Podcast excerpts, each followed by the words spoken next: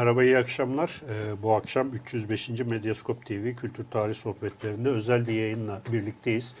Bugün oldukça kalabalık bir ekiple e, beraberiz. Stüdyoda iki kişi ayrıca Zoom üzerinden e, üç hocamızla birlikte toplam beş tane konuğu ağırlıyor olacağız. Bu özel yayın e, e, geçtiğimiz aylarda aramızdan ayrılan Chicago Üniversitesi öğretim üyesi e, Profesör Cornel Fletcher'ı ama e, yayını gibi düşündük. Çünkü e, Cornel Hoca e, Türkiye'de ve dünyada pek çok tarihçi yetiştirmiş ve e, Türkiye'deki Osmanlı tarihçiliğine genel olarak e, İslam e, tarihine büyük katkılar sunmuş bir e, ilim insanıydı ve e, kendisinin Türkçedeki iki tane yayınını kaydetmekte bize nasip olmuştu. Maalesef e, fazla bir kaydı da e, yoktu ama onun yetiştirdiği öğrenciler bugün aramızda. Bunların isimlerini stüdyoda e, e, Zahit Atçıl bizimle birlikte Medeniyet Üniversitesi'nden ve Tunç Şem Kolombiya Üniversitesi'nden. Öncelikle hoş geldiniz diyelim stüdyodakilere. E, ve e, uzaktan bağlanan Fatma Sinem Er Yılmaz, e, kendisi e, Otonom Barcelona Üniversitesi'nde e, öğretim üyesi. Ertuğrul Öktem Hoca e, Medeniyet Üniversitesi'nde ve Evrim Binbaş e, Bonn Üniversitesi'nde. Hepiniz hoş geldiniz diyelim öncelikle. Hoş bulduk. E, teşekkür ediyoruz bu yayına e, katıldığınız için. Bu yayının size ulaşmasında bize destek olan babil.com'a başlamadan önce bir teşekkür etmek istiyoruz.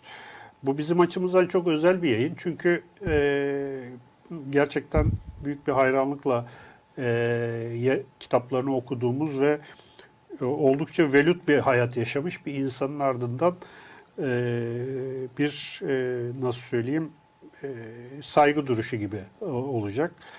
E, bu açıdan e, bizim açımızdan da e, önemli bir yayın. Ben ilk soruyu sorması için sözü Ozan'a veriyorum. Ben de ilk başta e, tekrardan hepimizin başı sağ olsun diyorum. E, yani ben de öğrendiğimde e, çok çok üzüldüm ve inanamadım. E, hoca geldiği zaman işte konuşuyorduk program iki program yaptık. İkinci programın sonunda konuşmuştuk ayrıca kayıt dışında. E, geldiği zaman görüşecektik. E, hatta stüdyoda kayıt yapmayı düşünüyorduk falan. Nasip olmadı. E, yani hepimizin başı sağ olsun tekrardan. Ben e, şeyi sormak istiyorum başta. Zahit'ten başlayayım öyle. Şimdi tabii çok konu konunca da kimden? Herkes e, Zahit'e sorayım. Yani e, hocanın e, Osmanlı İmparatorluğu'nda aydın ve bürokrat, tarihçi Mustafa Ali diye güzel bir kitabı var. Evet. E, bu Osmanlı çalışmaları için ben ne anlama geliyor? Böyle bir, kısa bir değerlendirme alabilir miyiz? Evet. E, teşekkür ederim hem bu programı hazırladığınız için hem de bizi davet ettiğiniz için. E, bu tabii ki hocanın başyapıtı. Aynı zamanda hem doktora tezi ve e, ve sonrasında onu geliştirerek yayınladığı en önemli eseri. Onun dışında yine e, çok önemli makaleleri var. Belki program içerisinde onlardan da bahsederiz. E, fakat bu kitap aslında Osmanlı tarihçiliğini çok önemli ölçüde değiştirdi ve e, o zamana kadarki olan e, birçok e, varsayımı e, boşa çıkardı. Kendisinin söylediği bir şey var. E, ilk doktora çalışmasına başladığı zamanlarda işte ne çalışıyorsun diye sorduklarında Princeton Üniversitesi Mustafa Ali üzerine çalışıyorum dediği zaman ya onda hakkın her şeyi biliyoruz ne bulacaksın ki demişler.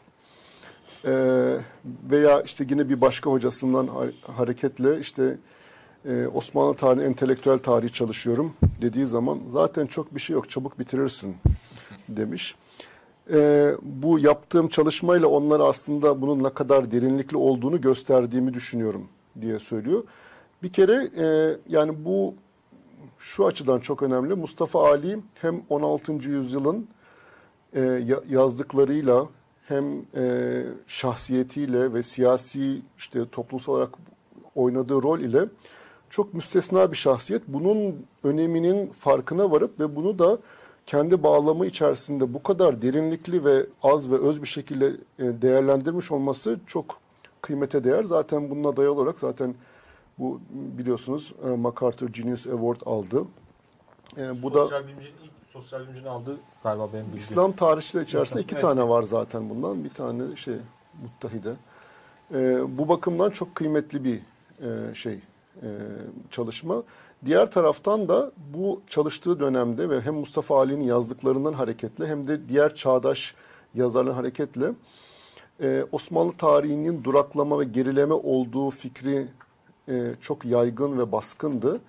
Aslında bu çalışma bunları e, en ciddi anlamda sarsan ilk eser oldu. Sonradan bunun üzerine daha geliştirerek daha başka çalışmalar yapıldı ama bu herkesin ilk başta başvuru kaynağı bu oldu. Bir de halen kadar kapsamlı 16. yüzyıl entelektüel tarihi üzerine halen daha bir şey yok. E, bu bakımdan da çok kıymetli bir eser. Evet. Hocam e, Tunç'la devam edelim. Yayından önce e, konuşuyorduk. Hocanın özellikle bu belge okuma meselesi üzerindeki ciddiyetinden bahsetmiştim. Biraz istersen bunlardan bir e, e, devam edelim. Tabii tabii seve seve. Ee, ama ona geçmeden önce belki bir ufak bir eklemede bulunmak isterim Zahit'in söylediklerine. Ee, yani Kornel Hoca aslında Osmanlı tarihçisi olma e, e, düşüncesiyle doktora çalışmalarına başlamış birisi değildi.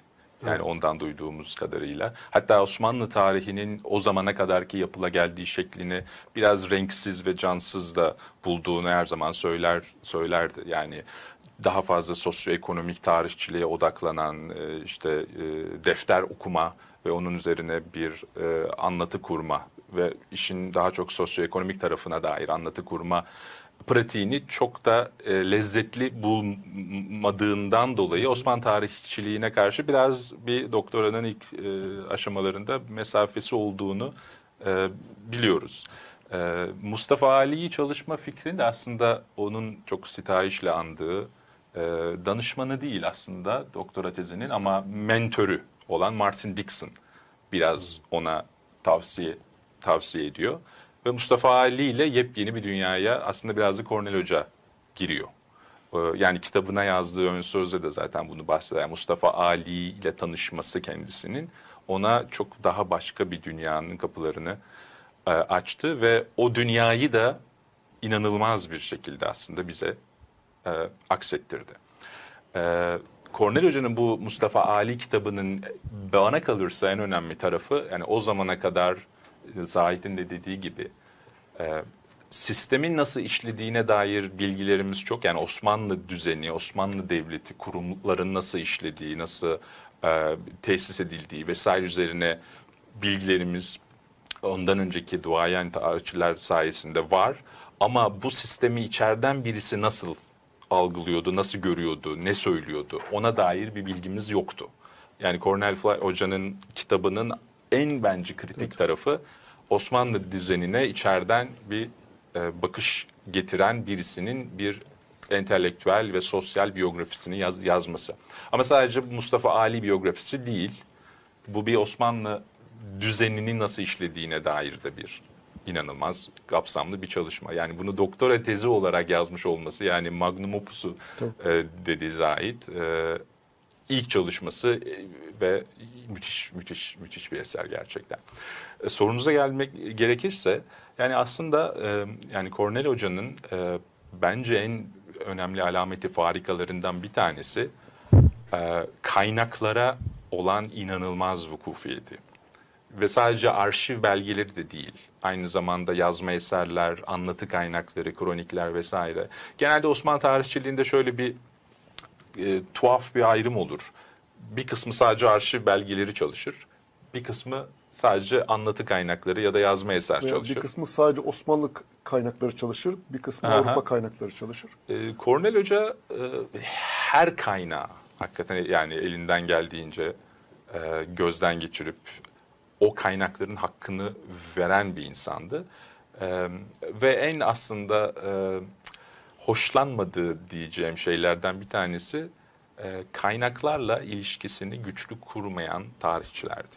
Bu ne demek? Yani belge ise ya da yazma eserse ya da e, kronikse o metin gerçekten ne söylüyor?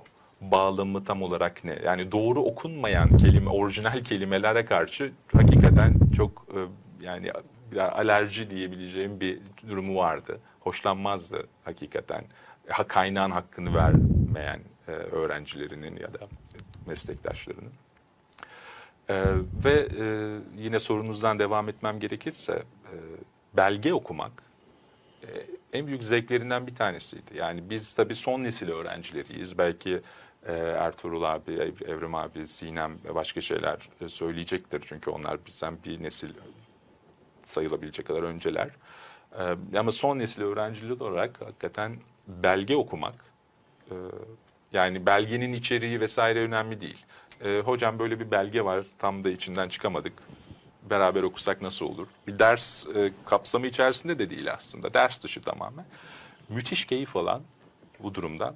Ve hani mesaisini ya da o sırada kafasını kurcalayan işler ne olursa olsun onları bir kenara bırakıp oturup beraber belgeyi sizinle okuyan ve ne kadar zevk aldığını da size aksettiren çok müstesna bir insan de hakikaten. Bunların esnasında tabii bütün etraftaki öğrenciler orada masasının etrafında oturup yani bir kelimeyi okumadan kesinlikle geçmeyerek geçmedi ve böyle bir öyle bir hassasiyet var. Orada e, işte bir sürü lügati karıştırıp eğer bir şey olsa biz bazen hani aramızda Osmanlıca konusunda çok tecrübeli arkadaşlar vardı ama hepimizin tıkanıp onun devam ettiği zamanlar var ve hiçbir şekilde okumadan e, bir belgede geçim. Neyse bunu sonra bakarız demiyor kesinlikle.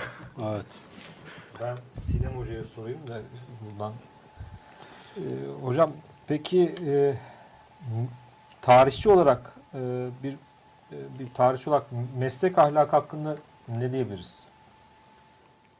Meslek ahlakı hocanın çok üzerinde durduğu bir kavramdı. Bizi e, bir hata yaptığımızda ya da bir e, işimizde bir eksiklik varsa bu konuda, mesela referans konusunda, e, dipnotlar konusunda e, özellikle aklıma geliyor, hemen uyarırdı ve e, hemen bize hani e, eleştirisini gerekli olan eleştiriyi getirirdi. Ama onun dışında daha kapsamlı olarak e, saygıyı öğretti. Saygı derken emeğe saygı, işe saygı, saygı yani mesleğimize, tarihçiliğe saygı, akademiye saygı. Bunları farklı farklı anlarda hem özel konuşmalarda hem sınıfta e, o meşhur Süleyman dersinde e, sık sık e, olanak yaratarak bunları bize e, öğretti tekrar tekrar. Mesela e, artık kendisinin de farklı olduğunu düşün yani farklı düşündüğünü bildiğimiz bir e, yazarın eski bir tarihçinin eserini okuduğumuzda eğer o o kitap hakkında e, o gün sunum yapan kişi biraz e, saygısızca demeyeyim de biraz gerekli saygıyı göstermeden o emeğe gerekli saygıyı göstermeden e, sunumunu yapmışsa hemen sorardı. Peki o zaman neden okuyoruz bu kitabı? Bu sınıfta okuduğumuza e, okuduğumuza göre değerli bir eser. Öğreneceğimiz çok şey var. Daha sonraki verilerle artık daha farklı düşünsek bile yapılmış ciddi bir çalışmaysa, kaynaklar iyi değerlendirilmişse, e, dürüstçe yapılmış bir çalışmaysa, saatler emek verilmiş bir çalışmaysa bu her açıdan bir kazanım gerekli, kazanım getiriyor akademiye. Biz de öğrenciler olarak ki her zaman tarih öğrencisiyiz. E, teşekkür ve minnettar, e, yani minnet borcumuz oluyor e, o yazara. Bu gerçeği hiçbir zaman e, bizim unutmamızı istemezdi ve yani benim kesinlikle beynime kazındı. Hem bana söylenen laflar hem çevremde arkadaşlarıma, e, sınıf arkadaşlarıma e, söylenen şeyler hem genel olarak hepimize söylediği e, laflarla. Onun dışında dediğim gibi dürüstlük çok çok önemliydi. Yani e, kendi düşüncemiz dışında başka bir düşünceyi kullanıyorsak tabii ki onu hiç e, aksatmadan bunu e, yazdığımız, e, bastığımız eserlerde veya ders yani verdiğimiz konuşmalarda da belirtmemiz çok çok önemli. Onun dışında e, mesleğe saygı derken arkadaşlarım da söyledi. Kaynaklara saygı, mesleğin e, işleyişine saygı. Tarih soğuk bir konu değil, insan yaşanmış şeyler. Mustafa Aile kitabında da e, arkadaşlarımın da farklı yönlerden söylediği esasında e, şeylerden bir tanesi de o Mustafa Ali'yi okurken biz Mustafa Ali'yi de hissediyoruz. Kaynakları okurken onun yazarından, o sözcüklerden onun beynine, mentalitesine girebiliyoruz. Böylece onun yazarın dünyasına bir kapı açılıyor. Bunların hepsi dikkatle ve titizlikle mümkün olan şeyler. Kaynakları e, incelerken olan dikkat ve titizlik ve yine arkadaşlarımın dediği gibi tarihe geniş açılı e, ve geniş donanımlı ancak bakarak e, mümkün olabilecek e, bir bir sonuç. Geniş açılımı derken Osmanlı tarihi, İslam tarihi içinde belirli bir coğrafyanın içinde o coğrafyada İran var, Orta Asya var. Orta Asya gelince tabii ki Hindistan'la bağlantılı, Mısır'a e, bağlantılı, Akdeniz'de bu sefer diğer Akdeniz ülkeleriyle e, ilişkili ve onların tarihleriyle, onların kültürleriyle ilişkili kapsamlı olarak yani hem mümkün olduğunca kapsamlı ve mümkün olduğunca derin bakabilirsek o zaman bir sözcükten bile bir dalış yapabiliyoruz. O döneme dalış yapabiliyoruz. O mentaliteye e, dalış yapabiliyoruz. Ve bu çok da heyecan verici bir şey. Bize o heyecanın e, yöntemlerini gösterdi. Zamanında donanımımız için her açıdan ısrar etti. Sadece parça değil, Arapçayı da iyi bileceksin. İtalyancan yok mu? Fransızca ve Almanca da tabii ki okuyacaksın. Onun dışında başka diller de e, ve iyi okuyacaksın ve emek vereceksin ve zaman vereceksin. Düşüneceksin. Hak edeceksin. Ağzından çıkan lafı lafın kanıtı olmak zorunda. Eğer kanıtın yoksa o lafı söyleyemezsin zaten. Eee bu ve bunun gibi birçok şey bize öğretti. Bunların hepsi bence meslek ahlakı ve e, hem mesleğe hem akademiye hem meslektaşlara emeğe saygıyla bağlantılı olan şeyler. Çok teşekkür ediyoruz hocam. Şimdi bu yayına gelmeden birkaç gün önce e, meydan.com diye bir e, George Mason Üniversitesi'ndeki bir merkezin internet sitesinde Cornel Hoca ile ilgili bazı yazılar, e, anma yazıları yayınlandı. İşte bunlardan birisinde Zahit Hoca burada stüdyoda yazmıştı. Abdurrahman Atçıl yazmıştı. E, Hayrettin Yücesoy e, yazmıştı. E, ve Evrim Binbaş yazmıştı. Şimdi Evrim Hoca e, Bon'dan e, bağlanıyor. Ben e, oradaki sorudan yola çıkarak e, yani yazıdan yola çıkarak bir soru sormak istiyorum hocamıza. E, hocam sizin de tez danışmanınızmış e, Chicago Üniversitesi'nde sanıyorum. Veya jüri, jürisindeydi. Onu siz kendiniz şey yaparsınız, anlatırsınız. E, ama sizin konunuz aslında Osmanlı tarihi değil, tarihçiliği değil. Siz Timurlular çalışmışsınız ve hoca hocanın çok yönlü kişiliği üzerine herhalde e, veya merakları üzerine de buradan bir e, sadece Osmanlı ile sınırlı olmayan e, kişiliği üzerine de herhalde bir şeyler söyleyeceksiniz. Buyurun hocam. Ee, Çok teşekkürler. Ee, Evet, Cornell benim jürimdeydi. Ama şöyle söyleyeyim, benim ilk test konum Chicago'da aslında e, Timur tarihçiliği ya da Timurlular üzerine değildi. Benim benim ilk test konum e, Oğuzhan hikayeleriydi. Dolayısıyla ve ben bu Oğuzhan hikayelerine işte Farsça, Arapça, Türkçe kaynaklarda bakacaktım. Ee, ve de e, işte Farsça kaynakları John Woods'la, Türkçe kaynakları işte e, e, Cornell'le çalışacaktım. Dolayısıyla bir şekilde en baştan benim projemin en, en ortasındaydı e, Cornell. Sonra yavaş yavaş benim projem değişince tabii John Woods biraz daha öne çıktı danışman olarak ama e, ama Cornell e, hiçbir zaman yani üniversitelerde çoğu zaman e, yani hem Türkiye'de hem yurt dışında bütün üniversitelerde olduğu gibi e, işte senin öğrencim benim öğrencim gibi ayırmazdı. Yani bir şekilde e, konu ayırmazdı. Yani konu güzelse destek olmaya çalışırdı. E, ve de e, benim e, Timur tarihi üzerine çalışmamı her zaman destekledi. Hiçbir zaman aa sen işte Osmanlı tarihini bırakıyorsun, Timur çalışıyorsun falan gibi ne ben hissettim ne de e, o bana hissettirdi. Hatta benim e, güvenli bir şekilde Timur tarihine e, dönmemin e, dönmeme de yardımcı oldu. Şöyle ki bunu yazdığım yazıda anlatmıştım. Cornell bir sene ya da bir dönem e, Kansas'a gitmişti. E, Kansas'ta işte kütüphaneye gidiyor, canı sıkılıyor işte ne yapacaksa. Gitmiş şeyde e, e, kütüphanedeki el yazmaları koleksiyonuna bakmış. Pe- pek bir şey yok. En kıymetli yazmalardan bir tanesi Şerefettin Ali Yazdi'nin Zafername adlı Timur Tarihi. Şimdi almış okumuş kitabı. Yani şey kütüphanede e, işte ve çok hoşuna gitmiş. Onun bir mukaddime diye bir kısmı vardı. Sonra ben onun evine gittim Chicago'da ve biz mukaddime üzerine konuşmaya başladık. Yani şöyle güzel, böyle güzel, şu kadar şöyle heyecanlı, şuna baktın mı, şunu düşündün mü falan filan. Bu sırada o benim de tam e, ilgilendiğim konularla çok bir araya geldi ve ben Cornell'den aldığım cesaretle John Woods'a gidip şey diyebildim. Yani ya um, hocam ben bu e, Oğuzhan hikayeleri üzerine değil de Yazdı üzerine çalışayım deme cesareti bir şekilde e, Cornell'in teşvikiyle e, geldi diyeyim. Şimdi bir Cornell'deki bu bakış açısı e, geniş bakış açısı bence çok önemli ve burada ben daha önce e, zannederim Tunç bahsetti. Martin Dixon'ın adını mutlaka e, anmamız lazım yani bir şekilde. Martin Dixon'dan gelen bir e, bir şeydi, bir bakış açısı.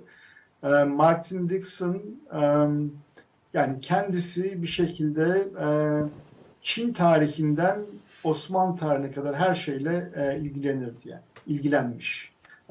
Yani ilgilenirdi diyorum çünkü Martin Dixon'ın notları şu anda Chicago Üniversitesi kütüphanesinde. Ben de gidip bakmıştım bir ara yani bu adam neler üzerine çalışmış diye.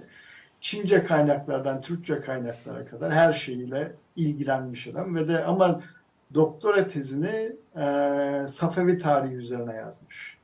Ve e, Cornell'in de ilk başlangıcı aslında Safavi tarihi üzerine. Yani Safavi tarihçisi olmak istiyor. Farsçayı çok seviyor. Yani her zaman çok sevdi.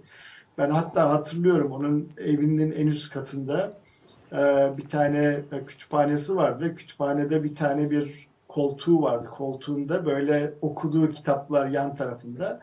E, ben evine gittiğim zaman çıkardım oraya ya da birlikte çıkardık bazen. Her zaman masanın yanında bir hafız divanı dururdu. Yani şeyin koltuğun yanında. Yani canı sıkıldığı zaman gidip oradan hafızdan şiirler e, şiirler okuyordu anlaşılan. Yani benim ben hiç görmedim ama yani her zaman orada bir böyle bir şey 1970'lerdeki sarı renkli bir ciltti belki arkadaşlar da hatırlar e, görenler.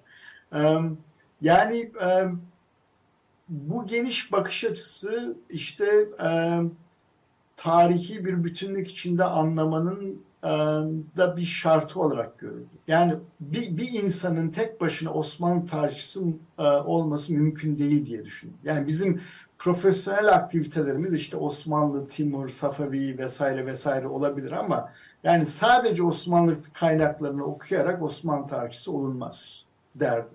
Yani bu nedenle mesela Memlük tarihçilerine çok kızardı. Çünkü Memlük tarihçileri sadece Arapça kaynakları okurlar. Hala da öyledir yani. Memlük tarihçilerine bakarsanız çoğunluğu yani Arapça kaynakların etrafında dönen bir literatür. Ee, ve Chicago'da büyük kavgalar olurdu mesela Memlük tarihçileriyle e, Cornell ve John Woods arasında. Onlar kızarlardı onlara falan. Yani bir şekilde e, yani Osmanlı tarihi çalışıyorsanız Safavi de bileceksiniz. Memlük de bileceksiniz. Venedik de bileceksiniz. Yani Avusturya da bileceksiniz. Avrupa'da Rus tarihi de bileceksiniz. Yani bütün bunları bir şekilde olabildiğince kapsamaya çalışın bir şekilde. Ve de e, burada bir de şey eklemek istiyorum son olarak. Bu kaynaklara kaynaklara olan saygı konusunda bütün arkadaşlarımızın başına gelmiştir. En kızdığı şeylerden bir tanesi kaynak ayırmaktı.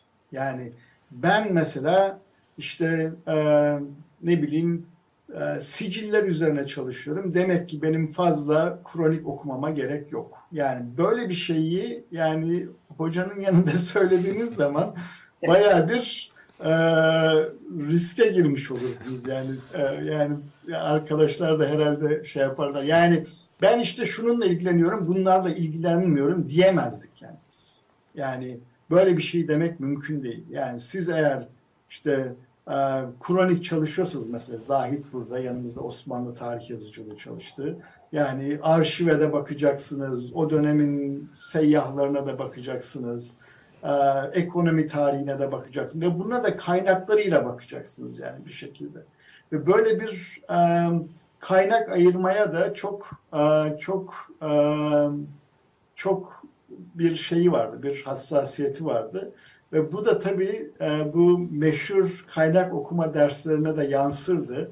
E, burada e, Zahit'le Tunç'un söylediklerine katılmamak elde değil. Hepimizin başına geldi. Bizim dönemimizde de öyleydi. Yani e, bir kelime atlanmazdı yani bir şekilde. Her kelime çözülecek, her şey okunacak. Ve de bir de şunu söylemek istiyorum. Diğer pek çok hocadan da farkı şöyleydi. Okuduğu metni bir de idiomatik İngilizce tercüme eder. Yani bir şekilde Osmanlıca metni, metin bir şekilde Osmanlıca İngilizce olurdu. Yani aynı aynı lezzette, aynı şeyde. Yani bu bu inanılmaz bir yani tecrübeydi bizim için. Neyse burada durayım. Çok teşekkürler. Ertuğrul Hoca'ya ben e, sorayım. E, hocam Rum fikri.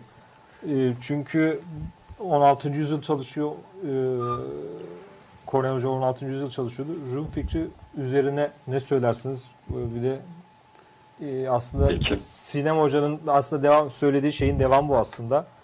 Bu meslek ahlakı diğer tarafta da ilim aşkı. Hepsi birbirine bağlanabilir tabii. Şu ana kadar söylenenlerden e, belki şöyle bir tasvir yapabiliriz. Burada biz e, kompleks bir e, altyapı ve kompleks bir düşünceyle karşı karşıyayız. Bu çeşitli damarlardan besleniyor. Bana spesifik bir soru sorduğunuz için o damarlara belki bir cümleyle değineyim. Bence burada Princeton geleneği önemli. Chicago geleneği önemli. Kişilik önemli. Ama oralara fazla şimdi girmeyelim. Peki bu Rum'a nasıl yansıyor? Bize hediye ettiği bence en güzel analizlerden veya en güzel sentezlerden bir tanesi aslında Rum. Bur burada yalnız değil. Yani bu kadar insanın ismini zikretmişken Cemal Hoca'yı da zikretmeden geçemeyiz kesinlikle. Ama e, onunla beraber bu analizi en ileriye götürenlerden ve en iyi yapanlardan. Peki bu analiz nedir? Bu analiz de bize aslında Osmanlı kültürünün bir çözümlemesini ve Osmanlı'nın ortaya çıkardığı en önemli insan tiplerinden belki de en önemli insan tipinin analizini vermekte. Çünkü bu çeşitli damarlardan beslenerek çok Osmanlı bir unsur olarak tarihte ortaya çıkmakta. Bu e, bilmiyorum dışarıdaki insanlara ne ifade eder ama e, şöyle özetlemek gerekirse, basitçe anlatmak gerekirse tarihçiler herkes hakkında konuşabilir. Her dönem hakkında kaynak oldukça konuşabiliriz. Ama bunun anlamı ne? Yani tamam da her zaman insan var, her zaman ekonomi var. Özel olan ne? sorusunu soracak olursak işte burada en güzel cevaplardan biri Osmanlı toplumunun, Osmanlı kültürünün özel olan dünyaya kattığı şeylerden bir tanesi ve bunu da çok bilinçli kullanıyorum. Ee, bu da yine Cornell Hoca'nın tarih her yerle ilgili olabilir düşüncesini bence güzel yansıtıyor. Ee, Osmanlı'nın dünyaya hediye ettiği e, insan varlığına dair önemli bir e, sonuçtur. Bunun detaylarına bence girmeye gerek yok. En azından bu ekiple girmeye gerek yok. Biraz da kaçak oynuyorum. Belki Rum'un ne olduğuna dair buradaki herkes benden çok daha iyi şeyler söyleyebilir. Benzer bir şeyi keşke ben de birazcık daha ilgilendiğim Timurları için söyleyebilsem mesela. Ya da bazen İran tarihi ile ilgileniyorum. Orası için yapabilsem henüz o noktada değilim ama tabii e, Cornel Fleischer olmakla olmamak arasında da bir fark var. Ama e, belki buradan devam ederiz. Ben şunu ilim aşkını vurgulamak istiyorum. Şimdi arkadaşlarımın, meslektaşlarımın, hocalarımın söylediği her şey var. Fakat Cornell Hoca da bu işte kişisel bir şeye dönüşüyor. Cornell Hoca bunların hepsini hissederek ve bu bence önemli ve severek yani çeşitli şekillerde hissedebiliriz. Bazen sıkılabiliriz. Mesela bu anlattığınız şeylerde sevgili arkadaşlarım ben Cornell Hoca'nın sıkıldığını hatırlamıyorum. Can sıkacak bir şey karşısına gelmedikçe. Kötü yapılmış bir iş o olabilir. Aa, bu zannediyorum kişiliğinde belli noktalara dokunan bir proses de aynı zamanda onun için. Bu yüzden zihni açık tutmak, o da parlak bir zihin. Bu arada bunu da söylemek lazım. Ee, açık bir zihin ve öğrenmeyi seven bir zihin ee, ve güzel fikrin peşinde olan bir zihin gibi geliyor bana. Yani biz burada Mustafa Ali kitabından bahsediyoruz ama hangi yazısını elimize alsak hani bir noktada burada çarpıcı bir fikir var. Belki biraz burada hatta hakkını vermiyorum en aşağı bir tane ama genelde daha fazla. Yahut seminerlerini düşünsek, yahut sohbetini düşünsek, hani 20 dakika, yarım saat normal geçebilir ama şunu bilirsiniz ki bir noktada öyle bir cümle gelecek ki aydınlanma yaşayacaksınız. Bu da o işi yaşamadan, onun içinde olmadan ve içeriden görmeden olacak şeyler değil gibi geliyor bana. Konuşurken bir yandan da küçük bir keşif mi yaptım acaba diye düşünüyorum. İçeriden görmek ve bir standart belki Cornel Hoca için. Yani Mustafa Ali de bunu yaptığını zaten biliyorduk. Hep söyledik söylenir. Ama bunu galiba çok sık yapabiliyordu hoca veya istediği zaman yapabiliyordu. Bu tabii işte kaynaklara yakın olmaya, kaynakları çok iyi anlamaya bağlanır. Evet ama sonuçta ilim dediğimiz şey bir aşktı Cornel Hoca için.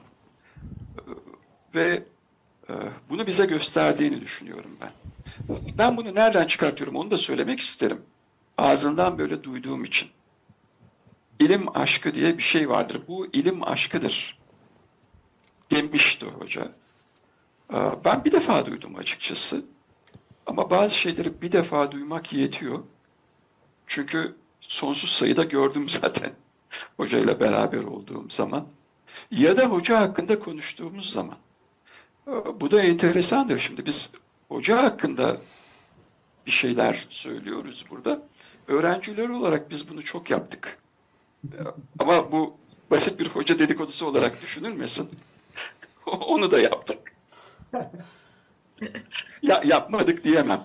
Ama e, hocanın niye böyle olduğu, hocanın nasıl böyle düşündüğü, nasıl böyle konuştuğu, o işte idiomatik İngilizce veya edebi İngilizce zaten öyle fikirler geldiği zaman biraz da öyle gelirdi. O da bir kompleks diye işaret ediyor.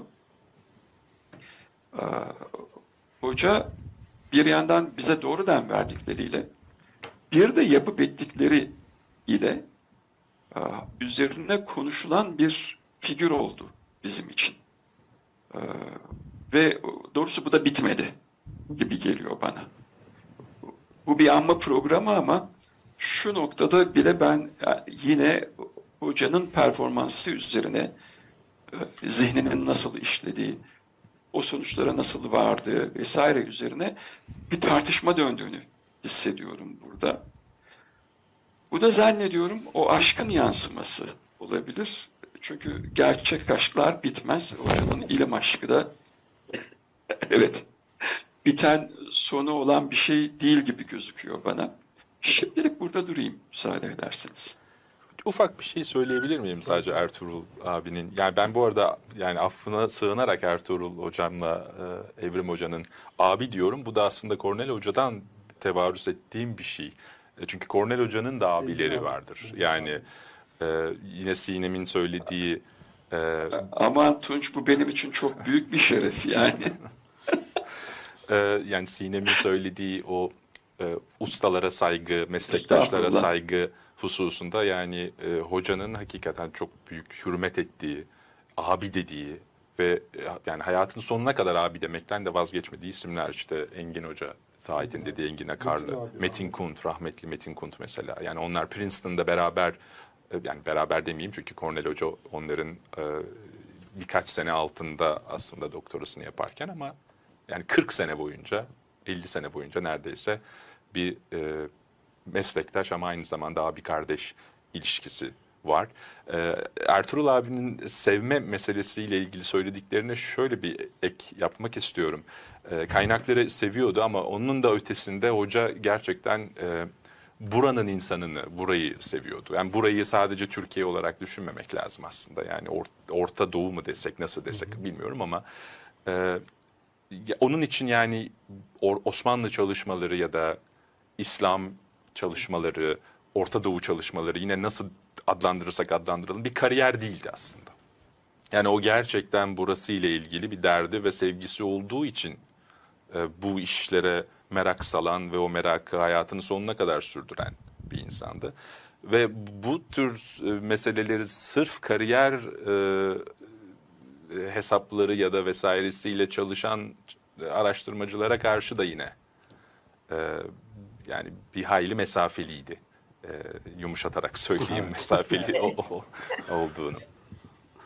Çok güzel bir noktaya değindin bence. Biz kariyer hesabı nedir bilmedik gibi geliyor bana. Çünkü böyle bir şey görmedik. Evet. Hocalarımızdan sadece Cornell Hoca değil ama o da bunlardan bir tanesiydi. Ben ben bir şey ekleyebilir miyim Tunç'un e, söylediğine? E, şimdi e, Tunç'un söylediği çok doğru ve son hayatının son yıllarında da maalesef onun onun onu en çok e, kaygılandıran e, konulardan bir tanesi buydu. Yani e, Cornell e, yani e, bir yani Osmanlı tarihçiliğini ya da İslam tarihçiliğini işte e, Avrupa'da yapılan İslam tarihçiliği ya da Türkiye'de yapılan Osmanlı tarihçiliği gibi ayırmazdı yani. Seminerlerinde her zaman e, her zaman işte e, Türkiye'deki e, literatür okunurdu yani bir şekilde. Hem eski önceden yazılmış olan Türkçe literatür hem en son yazılan Türkçe literatür. Ve son yıllarda burada bir makasın açılmaya başladığını hissediyordu Cornell. Yani örneklere girmeye çok gerek yok ama artık bir Osmanlı tarihçiliğinin bir Avrupa, Amerika ayağı bir de Türkiye ayağı var gibi olmaya başlamış ve bundan çok rahatsızlık duyuyordu açıkçası. Ee, Ve, ve de çok da üzülüyordu buna. Bunun böyle olmuş olmasına. Zahit sen bir şey söyleyecektin ama. e, ustalara saygı meselesinde aslında hocanın zaman zaman e, böyle gururla anlattığı bir şey var. Bir akademik silsilesi var. Bunu çoğunlukla söylerdi. E, yani bu Martin Dixon'ı bütün e, hem Evrim hem Ertuğrul abi bahsettiler. Yani ama onun ötesinde hep şunu söylerdi. Benim işte hocam, e, benim mentörüm Martin Dixon, onun da hocası Zeki Velidi Togan, onun da hocası Bartold. Buraya kadar giden bir silsilenin son halkasıyız biz derdi. Bunu aslında öğrencilere de biraz şey gibi söyle, anlıyordum ben bunu. Yani siz hangi silsilede, hangi akademik e, gelenekte olduğunuzun farkına varın. Onun için bunun da hakkını vererek bu çalışmalarınızı yapın diye bunu aslında söylerdi. E, bu idiomatik English'le alakalı birkaç şey bir şey aklıma geldi de onu da söyleyeyim. Şimdi bu belge okuma veya e, kronik okuma derslerinde zaten 3 saat boyunca topu topu yarım sayfa falan okuyabilirdik. Çünkü onun üzerine o kadar çok şey konuşuluyordu ki e, ve oradaki bir cümleyi İngilizceye çevirmeye çalışıyorduk. Ben ilk başta şöyle düşünüyordum. Zaten hepimiz Türkçe konuşuyoruz. Yani anlıyoruz. Daha neyine İngilizceye çevirmeye çalışıyoruz ama şunu fark ettim. Aslında hoca bunu kasten yapıyordu. Çünkü aşinalık ile anlamayı bazen karıştırıyoruz. Çünkü Osmanlıca kelimeleri an, aşinayız, anlıyormuşuz gibi oluyor. Fakat onu İngilizceye çevirmeye çalıştığımız zaman o zaman vurucu bir şey orada çıkıyor. O zaman sarsılıyoruz aslında. Ve onu da bilerek e, bize ısrarla yapıyordu. Çünkü orada edebi e, sanatların çok olduğu metinler bunlar. Ve bunları İngilizceye o aynı edebi sanatlarla çevirmeye çalışıyoruz. Tabii bazen o kendisi bunu devam ettiriyordu. O zaman aslında ne kadar farklı anlamlara gelebilecek cümleler kurulduğunu ve e, böyle sıradan öyle girişi güzel cümleler olmadığını ve böyle değerlendirmememiz gerektiğini sı- sıkça vurgulardı ve bunlar aslında kaynakları ne kadar ciddiye almamız gerektiğini de bize aslında öğretiyordu bu şekilde. Burada benim şey e, Suzuki Hoca'nın doktora dersine katıldım bundan bir 10 15 sene evvel. Orada da Kawaii Osmani okuyorlardı ve Japonca'ya çeviriyorlardı derste. Şimdi söyleyince o aklıma geldi. ben de derse girmiştim ama Japon arkadaşlar ben derste olduğum için de böyle dersi kısa kesip yemeğe geçmiştik. Öyle yani benzer şeyler herhalde, benzer e, süreçler. Ben e, hem Evrim Hoca'ya hem de Sinem Hoca'ya bir ortak bir şey sormak istiyorum. Ben geçen Mayıs ayında soru da değildi aslında böyle bir şey. E, Mayıs ayında Barcelona'ya gittiğimiz zaman e, Sinem Hoca ile oturduk konuştuk. O sırada zaten e, hoca da vefat etmişti. Şey demişti e, Sinem Hoca. 16. yüzyılda hoca Kornel Hoca gitse bir normal bir Osmanlı gibi yaşayabilir. Hiç böyle sıkıntı çıkmaz. Evrim Hoca da şeyde yazmış. Şimdi meydanda ben onu geçen Twitter'da da yazdım. 25 yıllık hayatımız yani tanışıklığımız boyunca bütün sohbetlerimizi Türkçe yaptık diye. Yani aslında böyle ikisi de birbiriyle alakalı. Sinem Hoca siz ne dersiniz? Ee, o 16. yüzyıla gitse hiç yabancılık çekmeden halkın arasında karışabilir. 15. yüzyılda da karışır, 17'de de karışır. Rahatlıkla karışır. Onu ben hep çok e, çok sıklıkla düşündüğüm bir şey. Çünkü e, onun e, bize gösterdiği ve yaşattığı tarih anlayışı öyle canlı bir tarih e, anlayışı. Hayat kadar canlı bir e, tarih, tarih anlayışı ve bizim yaklaşmamız için de geçmişte olan bir yaşama e, bizi e, en iyi şekilde donanımlı olmaya teşvik ediyor. O konuda e, yöneltiyordu. Ben hep öyle düşündüm ve bu arkadaşlarımın bahsettiği tercüme konusunda da e, amaçlanan bir tanesi oydu. Yani bir tercüme, başka bir dile tercüme yaparken e, Zahit'in de dediği gibi o e, sözcüğün gerçek anlamını veya gerçek birkaç anlamını anlamak zorundayız. Evet, o, onu bize e, itiyor. Sadece aşinalığı değil, gerçekten anlamaya yöneltiyor. Onun dışında e, o sözcüklerden girerek tekrar bunun e, benzerini daha önce de söyledim. O mentaliteyi de e, başka bir dilin içine sokuyoruz. Yani iyi bir tercüme zaten hani amacı odur. İlla birebir değil ama oradaki o hem hissi hem açılımı mümkün olduğunca başka bir dile aktarma. Bunu yaparken oradaki anlamları anlıyoruz ve e, başka bir dilde tekrar yaşama e, katıyoruz. Yani iki kez üstünden geçiyoruz ve o sözcük aray arayışında da biz hiçbirimiz İngilizce ana dilimiz değil. Tam o anlamları kapsayacak en iyi sözcüğü arama o e, o emek içinde, o çaba içinde esasında e, zihinsel çok önemli bir şey yapıyoruz. O arayış içinde. Yani birden fazla işlevi olan e, bir şey. E, yine söylediğinizle ilgili olarak yani bir zaman makinesi olsa birden 16. yüzyıla e, girse e, acaba bir kıyafet değişikliği yapsa Cornel Hoca e, rahatlıkla o araya yani özellikle mesela saray ortamlarına rahatlıkla girebilir, sohbetlere girebilir. Yani rahatlıkla hayal edebildiğim bir şey. Buna belki bağlı olarak e, hepimizin bence aynı konuda e, fikri aynıdır, tecrübeleri aynıdır. Bize çok zaman verirdi. Yani bir konuşmaya gittiğimizde bir buçuk saat ofiste sanki başka sonra ertesinde hiçbir e, işi yok bizimle konuşurdu. Ve o konuşmalarda Biz özellikle özellikle de belki eski öğrencileri zamanında her insan gibi o da değişti. Biz geldiğimizde o da daha Chicago'daki ilk yıllarıydı ve yaşı da daha gençti ve açıkçası ben korkardım, çok çekinirdim. Yani ağzımdan ne çıkacak? Acaba hani e, onu kızdıracak ya da e, e, evet kızdıracak bir şey söylememek e, isterdim ve şunu da görürdüm. Ben yaptığım çalışmaları anlatırdım ona. işte nereye kadar geldiğimi anlatırdım. Sonra o dinlerdi ve bir şey söylerdi. Çok fazla söylemezdi. Birkaç şey söylerdi.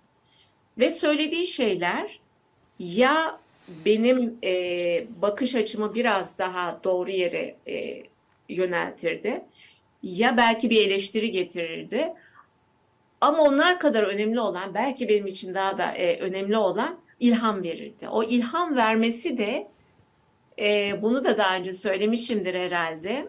E, önümde esasında daha önce görmediğim ama tam da önümde olan bir kapının başka bir dünyaya, başka bir e, anlayış açılımına ben açtığım zaman beni götürecek bir kapının varlığını bana göstermesiyle olurdu. Öyle ki e, bana söylediği zaman yani Sinem peki şunda ne görüyorsun? Orada bir karaltı var. Nedir o? Ah bir kapı. O zaman başını sallardı. Yani tabii ki kapıdan bahsetmezdik. Ben metafor olarak konuşuyorum ama ona sordum. Ah yoksa böyle mi? Başını sağlardı gülümseyerek. Ve o konuşmanın bitişi olurdu. Çünkü ben oradan aldığım ilhamla zaten böyle müthiş, müthiş heyecanlanmışım ki onun getirdiği 1500 açılım var. O sadece karşımda gülümsüyor. Öyle çıkıp oradan e, çalışmama devam ederdim. Ve çıktığımda da düşünürdüm. Hoca o kapıyı daha önce de biliyordu. Bana söylemedi. O kapıya, kapının önüne gelmemi bekledi.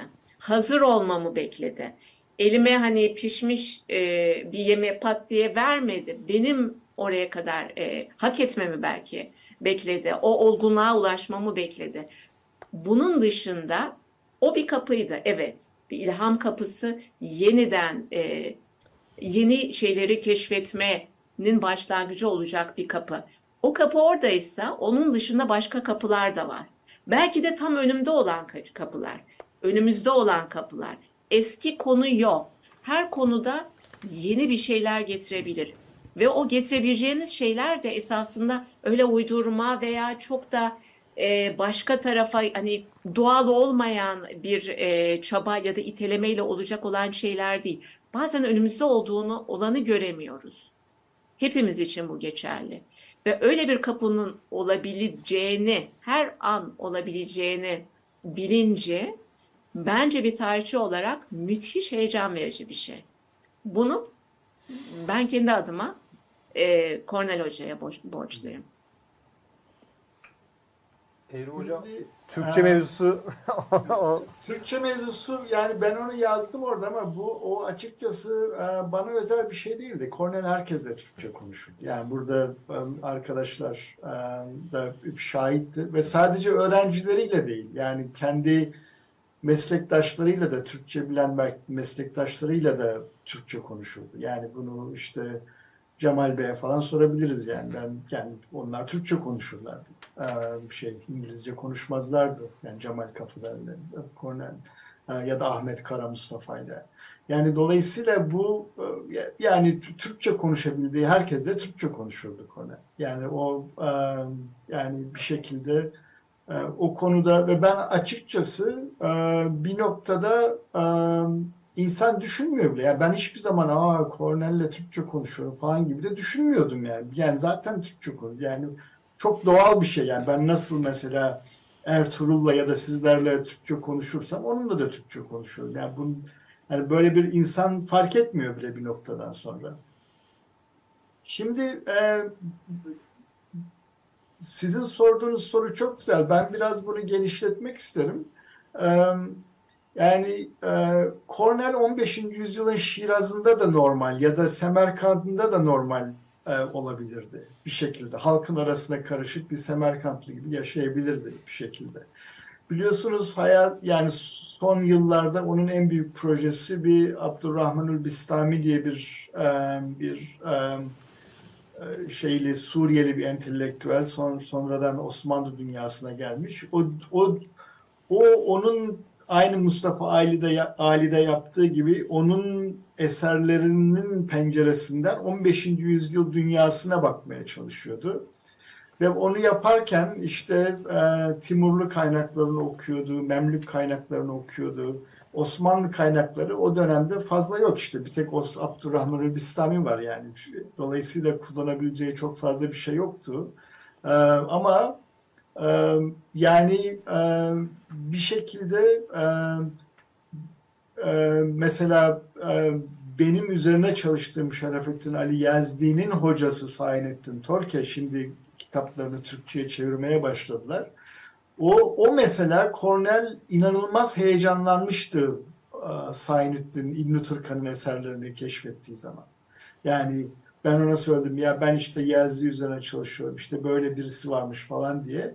O kadar heyecanlanmıştı ki çünkü dedi ki bu bize çok güzel bir şekilde anlatıyor 15. yüzyıl dünyasını diye. Ve devamlı o tür şeyleri okuyordu son e, son zamanlarında. Ve tabii işte Beyazıt'ın kütüphanesi projesiyle e, ilgilendi. Onun editörlerinden bir tanesiydi. Dolayısıyla 15. yüzyıl üzerine çok çalışıyordu ve 15. yüzyılı böyle Osmanlı tarihi, Timur tarihi, Türkmen tarihi, Memlük tarihi gibi ayırmaya da karşıydı. Yani bunları bir çünkü herkesin dolaştığı, herkesin birlikte iç içe olduğu bir dönemde nasıl siz izole edebilirsiniz ki? Yani her her şeyi anlamaya çalışıyordu ve ben açıkçası eminim nasıl 16. yüzyıl İstanbul'una gitse orada bir e, orada bir e, Rumi olabilirdiyse 15. yüzyılın Semerkand'ına gidip de bir Timurlu efendisi de olabilirdi yani. Efendi yok tabii o Semerkand o zaman işte emir emir olmazdı da işte bir e, orada bir e, e, müderris olabilirdi. Çok sağ ol Zahid. Evet tam e, tam bir Semerkant'ta müderris olabilirdi evet. Şeyi de sorma- söylemek gerekiyor herhalde. Son geçen sene e, saraydaki kahin e, Cornell Hoca'nın makalelerini kitaplaştınız aslında Türkçe'de çıktı bu. İngilizce'de yok. E, Evet. Şeyinde editörünü de sen yaptın. Biraz da bundan bahsedelim. Ee, Belki bir de şeyden de bahsedebiliriz aslında. Beyazıt Kütüphanesi o projede sen de vardın. Birçok başka Evet. meslektaş ve hoca ile beraber doğru. Yani bu e, derleme fikri aslında e, yani Cornel Hoca'ya söylediğimde çok heyecanla karşılamıştı. Aynı şekilde Kitap Yayın Evi'nin e, editörü Çağatay e, Anadolu da e, çok heyecanla karşılamıştı. Biraz daha kapsamını büyük tutmak istemiştik aslında. Çünkü derlemeye alamadığımız bir e, uzun makalesi vardı. A Mediterranean Apocalypse diye. Yani o bütün o 15. ve 16. yüzyıl kıyametçilik cereyanlarını incelediği ve sadece Osmanlı dünyasında da değil, bütün İslam coğrafyası ve aynı zamanda Akdeniz dünyası e, kapsamında onu e, dahil edemedik. Bir de Remmal Haydar diye yine e, Hoca'nın e, üzerinde çok durduğu Kanuni'nin e, saltanatının ilk 30 yılında çok yakınında olmuş ve saraydaki o kehanet trafiğinin e, imalatçısı diyebileceğim kişi üzerine olan makalesi de dahil edildi. E, onun bir risalesini de aynı şekilde e, ekleyecektik ama maalesef e, zaman baskısı vesaireden ötürü onu e, koyamamıştık. Bu beş makale buradaki yani Cornel Hoca'nın 90'lı yılların başından 2000 le- yani 2010'lara kadar yazdığı ve tematik bir bütünlüğü olan işte kıyametçilik, Mesih e, beklentisi, onun e, siyaseten e, kullanılımı üzerine yazdığı e, makaleleri dedik yani bir araya getirelim, Türkçe'ye e, çevirelim ki sağ olsun Ayla Ortaç e, Mustafa Ali kitabını Türkçe'ye kazandırmış olan e, değerli e, çevirmen e, bu makalelerin de çevirisini üstlenmişti. Bu şekilde bir e, yani e, bir kitap oldu. E, Saraydaki kahin de e, yani Cornel Hoca'nın ya- yani tam basmadığı Remmal Haydar üzerine olan bir Türkçe e, sunumunda kullanmış olduğu bir başlıktı. E, o- ona okey demişti Cornel Hoca. Ön- önüne de bir ön söz yazdı kendisi sağ olsun. Ve yine orada 1970'lerin sonundan itibaren Türkiye'deki çalışma mesaisinde ona e, yoldaşlık eden isimleri de çok zikreder. Orada bir teşekkürü onlara e, verir aslında. İşte Andreas Titze'den işte Barbara Fleming'e e, onu bu dünyaya tanıştıran insanları yani Remmal Haydar'la ya da Abdurrahman Bistami ile onu tanıştıran araştırmacılar ve e, hani kişileri de e, sitayişle anarak e, yani çok vefalı bir insandı. O yani aslında Cornel Bey yine daha önceki e, sevme meselesine e, geri dönecek olursak yani beraber çalıştığı, e, hocalığını yaptığı, e, öğrencisi olduğu yani bütün bu büyük e, kümedeki insanların hepsine karşı müthiş bir saygısı ve hürmeti ve vefası olan e, bir, bir, bir kişiydi yani. Evet. Şimdi Bu zannediyorum metodun bir parçası. Şimdi Tunç seni dinleyince yani e, kişisel olarak belki böyle yapmak gerektiğini düşünüyor ondan eminim ama sağlam metodun parçası veya sağlam bir metodun böyle olması gerekiyor galiba. E, Söylediklerini dinleyince aklıma bu geldi. Bu yüzden vazgeçilmez belki biraz da. Kusura bakmayın araya girdim. Estağfurullah. Ve çok da güvenirdi aslında. Yani o hürmet ettiği, sevdiği insanların hepsine karşı. Ee, bu bunu şu yüzden söylüyorum. Bu ikinci Bayezid Kütüphane Projesi'ne dahil olmuş insanların e, çok büyük bir kısmı aslında kendi öğrencileri. E, çünkü onların e, ve ben dahil olduğum zaman o projeye henüz doktorasını da bitirmemiş e, bir e, statüdeydim aslında. Hani henüz bir rüştünü ispat etme gibi bir vesaire durum da yok. Ama hani güvendiği e, yani hürm, yani hürmetin de dışında güven e, duyduğu isimleri e, kendi projelerine dahil etmeyi, onlardan bir şeyler öğrenmeye karşı müthiş açık bir insandı aynı zamanda. Yani ast üst ilişkisi gibi bir hiyerarşik bir e, şey değildi yani onun ilişki kurma biçimi. Evet. Şimdi yavaş yavaş e, toparlayalım isterseniz. E, son böyle bir e, Zahit Hocam'dan başlayarak ne söylemek istersiniz? Artık yani e, e, bu konuşmalarda mutlaka size bir takım şeyler çağrıştırmıştır. E, çünkü burada çok farklı kuşaklardan e, hocalarım ondan ders almış insanlar var, çeşitli tecrübeler var. E, son olarak herkesin böyle düş, duygu ve düşüncelerini alarak e, yavaş yavaş toparlayalım. Buyurun Ben, hocam. e, iki şey söylemek istiyorum. Bir tanesi yani her- çok meşhur bu Süleyman Seminerindeki şeyden biraz bahsetmek lazım. Çünkü o çok özel bir tarz ders işleme tarzıydı. Yani herkes tabii tecrübesi farklıdır. Herkes Osmanlı tarihi okuyarak ve bilerek geliyor aslında oraya ama orada zaten o ilk başta verilen okumalarla büyük bir şok yaşıyor herkes. Çünkü yani hiç bilmediği biraz hocalarımız da bahsettiler. Türkiye'deki çok eski yazılan literatürü de okutuyordu, kaynakları da okutuyordu. Ve bazen mesela e, öyle şey oluyor ki mesela ilk defa duyduğum Osmanlı tarihi hakkında ilk defa haberdar olduğum şeyler çıkıyordu. E, o bakımdan da mesela tam onu anlayamıyorum galiba hissini çok uyandırıyordu insanda. E, ama sonradan anladığım yani özel konuşmalarımızda farklı ortamları onları tekrar tekrar aslında anlatıp tekrar tekrar öğretiyordu. Şöyle bir tarzı oluyordu genelde. Bütün hocalarımız da bunu belki daha şey detaylandırabilir.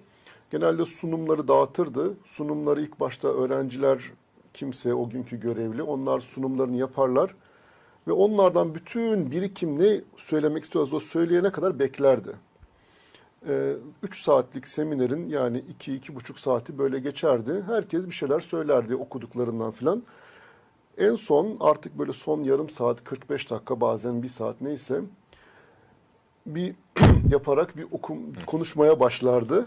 Şimdi aslında o aşamadaki neyse biz tabii o zaman onun farkında değildik ama aslında o zaman kayda almamız gerekiyordu. Çünkü o anda konuştuğu şey başka yerde bulamayacağımız çok orijinal şeyler. Hani bu, burada Ertuğrul abi söyledi bir aydınlanma yaşanılan kısım orası aslında.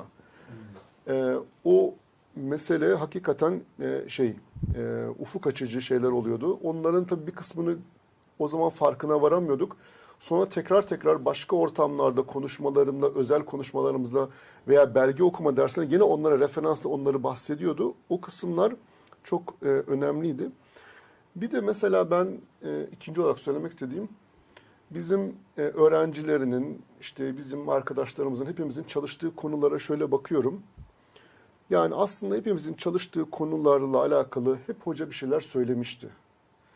İşte Mustafa Ali de bir kısmını söylemişti.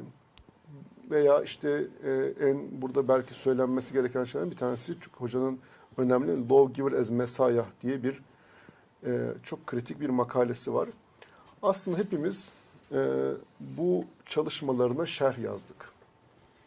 E, bir tür onun söylediği fikri e, veya orada bir paragraf söylediği şeyi bir arkadaşımız tez olarak yaptı.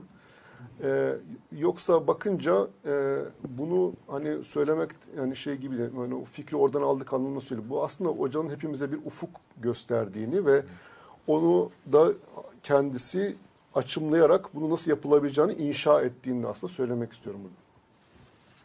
Teşekkür ederim. Tunç Hocam sen ne söylemek Ee, istersin? yani Zahit'in son dediğine aslında Cornel Hoca'nın kendi yazmış olduğu bir şeyle e, referans verip belki ben sözlerimi tamamlayabilirim. E, gelmeden önce buraya e, Cornel Hoca'nın Martin Dixon için yazdığı anma yazısına bir göz atmıştım. 1991'de vefat ettikten sonra kısa bir yazı yazıyor. Nerede yayınladığını şimdi hatırlamıyorum ama orada e, Martin Dixon için Üstad-ı Kamil ibaresini kullanıyor ve hani Martin Dixon aslında gezegenlerin etrafında döndüğü bir güneş gibiydi. Yani öğrencileri için diyordu. Biz de aslında biraz hani Zahit'in de dediği gibi bizim her birimizin yapmış olduğu çalışmalar bir şekilde Cornel Hoca'nın biraz yani makalelerinde ya da kitabında bir yerde yazmış olduğu bir paragrafın şerhi gibi de telakki edilebilir aslında. O anlamda o gezegenler ve güneş benzetmesi kendisinin hocası için kullandığını biz yani en azından ben de Cornel Hoca için kullanabilirim. Evet. Ee, Sinem Hocam siz ne söylemek istersiniz son olarak? Ee, ben e, benim için en az birçok arkadaşım için de öyle. e, onu biliyorum. Onun onunla artık aynı dünyayı paylaşmamak, gerçeğini kabul etmek e, epey zor. Bundan sonraki e, entelektüel yolculuğumda an an ona gidip şunları buldum, şu konuda ne düşünüyorsunuz, ben bunu düşünüyorum diye onunla paylaşmamak, paylaşamamak, e, öyle bir olanağımın olmayacağını düşünmek gerçekten e, üzüntü vermeden de öte, sindirmesi epey zor olan bir şey. Belki yapabileceğimiz bu programda esasında bunun bir e, örneği, bunun belki e, e, bir tecrübesi diyeyim. E, onun sayesinde oluşturduğumuz bu e, aileyi yani hem sevgiyle olan ilişkilerimizle, e, birbirlerimizle ilişkimizle olan e, öyle yarattığımız aileyi hem de entelektüel aileyi muhafaza edip geliştirmek ve devam etmek, devam ettirmek. Devam ettirmek demek güneşin, Tunç'un bahsettiği o güneşin ışığının ulaşmasına, e, bizden sonrakilere de ulaşmasına yardımcı olmak. Yani güneş belki artık bizimle değil ama bizim yapacağımız çalışmalarla, belki organize edeceğimiz bir e, konferanslarla, e, edeceğimiz şerhlerle, yeni bulacağımız kaynaklarla, onun bize gösterdiği şekilde değerlendireceğimiz kaynaklarla ve edineceğimiz bilgilerle bence bir aile olarak e, o ışığı yaşatmaya ve o aynı sıcaklık veya çok yakın bir sıcaklıkta yaşatmaya devam etmemiz gerekiyor. Bu bence bize de yardımcı olacak. En azından bana yardımcı olacağını biliyorum. Ve e, dünyaya da bir katkıda bulunacak. Mesleğimize, akademiye, Osmanlı tarihçiliğine dünya tarihçiliğine katkıda olacak olacak bir şey. Bu aileyi devam ettirmek. Evrim Hocam sizden alalım. Ee, şi- Şimdi ben de e, iki şey söylemek istiyorum. Birincisi e, konuşmalarımız sırasında Cornell'in Süleyman Seminerine ve de e, metin okuma derslerine sık sık referansta bulunduk. Yani orada öğrendiklerimize özellikle Zahid seminerin nasıl yapıldığı konusunda çok güzel şeyler söyledi. Ben bir de bunu bir de e, Cornell'in Rönesans East West, Rönesans Doğu Batı diye bir dersi vardı. Onu eklemek istiyorum. Ya bu benim e, benim e, kendimi çok şanslı hissederim bu konuda. Çünkü ben, benim derslerimi bitirdiğim en son senede açmıştı hoca bu dersi ilk defa. Ve de o derste e, işte Rönesans fikrini hem İslam kaynaklarında hem de Avrupa kaynaklarında birbirini bir araya koyarak o kadar güzel anlatmıştı ki herhalde yani daha sonra benim 15. yüzyılı özel bir ilgi al- alanı olarak seçmemde çok büyük etkisi oldu. Aslında o ders ilginç bir şekilde yani lisans öğrencileri için aslında tasarlamıştı hoca dersi. Yani Süleyman Semineri doktora öğrencileri için. Anlaşılan üniversitede ona dediler ki yani senin bir çok fazla lisans dersi vermiyorsun. Bir lisans dersi falan ver gibi bir şey dediler zannederim. Yani şimdi atıyorum çok emin değilim ama lisans dersiydi esas olarak. Ama Cornell tabii böyle lisans doktora diye ayırmadığı için ve de Chicago'da zaten böyle bir ayrım çok zayıf olduğu için bu ders bir süre sonra böyle doktora öğrencileriyle ders haline dönüştü. Ve ben kendimi çok şanslı hissederim o derse yetişmiş e, olabilmekle. Çünkü e, bir süre sonra ayrıldım Chicago'dan. E, Sonra da bir süre daha devam etti zannederim o dersi vermeyi. Yani Tunç ve Zahit daha iyi bilebilirler. Yani sonradan da verdim. o Ben dersi. yakalayamadım maalesef o dersi. Ama sonra şey açtı, Radical Islam, Hmm, diye bir ders açtı gene lisans dersi. Onda da gene doktor öğrencileri doldurdu dersi yani. Sonra e, bir de e, yayınlarından bahsetmişken şeyi şeyden bahsetmek istiyorum. Bir hafif bir küçük bir hatırayla. E, Cornell'in öğrencilerinden daha önce isminden bahsettik. Maite Green Mercado. Ma- Maite Morisco'lar üzerine doktora tezini yazdı. Ve Michigan Üniversitesi'ndeyken kıyamet fikri, fikri üzerine bir bir seminer, bir workshop düzenledi Maite. Ee, Ben de gittim, ben de katıldım. Cornell de geldi ama Cornell konuşmacı değildi. Sadece yorumcuydu. Yani gelip böyle bir şeyler üzerine yorum yapmak e, yapmasını istedim Aytu ondan.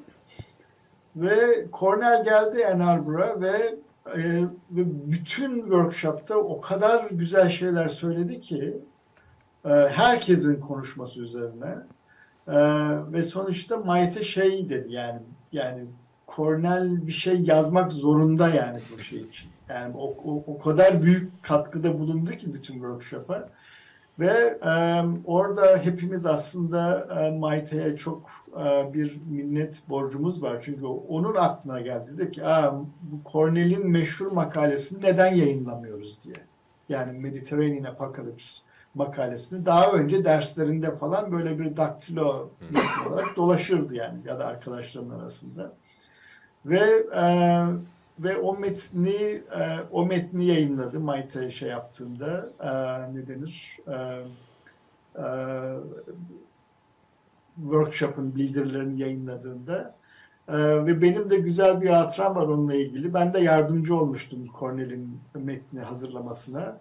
Cornell Oxford'a gelmişti o zaman. Biz Oxford'da yaşıyorduk ve de e, bir odaya oturduk sabah saat 9'dan akşam 6'ya kadar e, makale üzerine çalıştık. Yani şeyler üzerine, teknik işte, referanslar, footnotlar falan filan.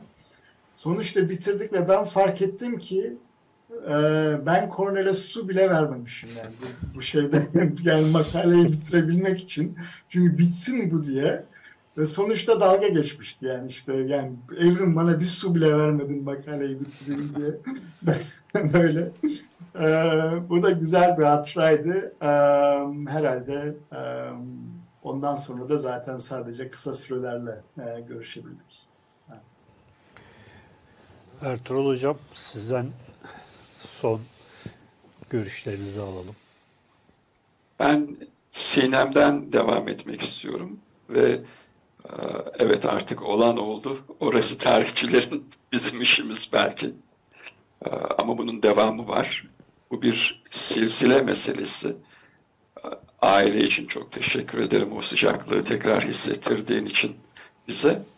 Doğru bir aile ama aynı zamanda bir silsile meselesi. Nereden gidip, pardon nereden gelip nereye doğru gitmekte olduğumuzu hocanın tavrını unutmadan muhafaza edebilirsek, hatırlayabilirsek bence bu son derece güzel olur. Teşekkür ederim. Hocam biz teşekkür ediyoruz. Ee, Ozan son olarak de- söylemek istediğin bir şey Yani varsa alalım. Şöyle aslında şunu söylemek istiyorum. Ee, ben şimdi he- hepinizi dinledikten sonra cidden e, böyle bir hocadan ders almadığım için e, üzülüyorum. Size de gıpta ediyorum. E, bir tarihsel olarak ama e, şeyin şu sözü de hatırlatmak gerekiyor. Herhalde Sinem Hoca'nın söylediği şeyle çok bağlantılı.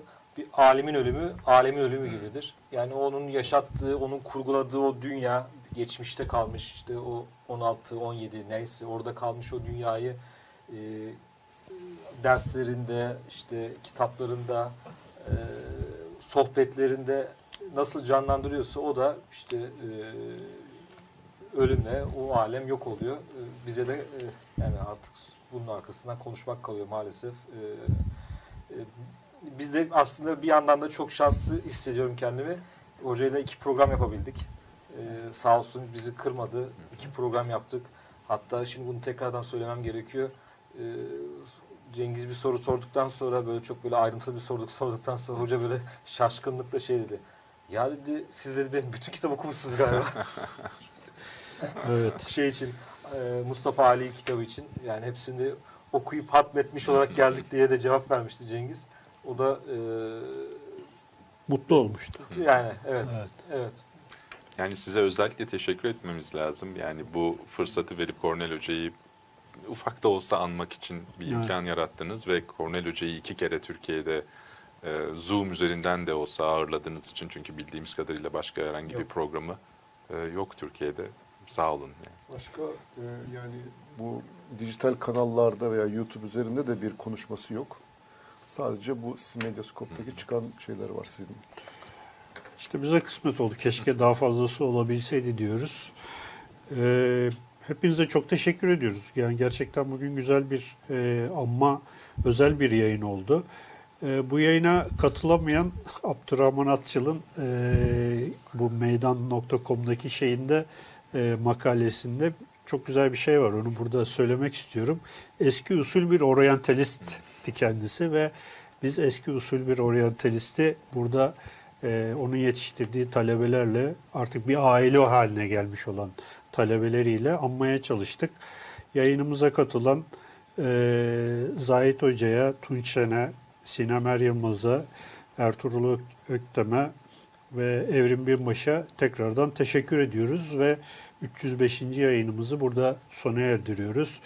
Ee, bu yayının size destek olmasını, bize e, ulaşmasında bize destek olan babil.com'a bitirmeden bir teşekkür etmek istiyoruz ve iyi akşamlar diliyoruz.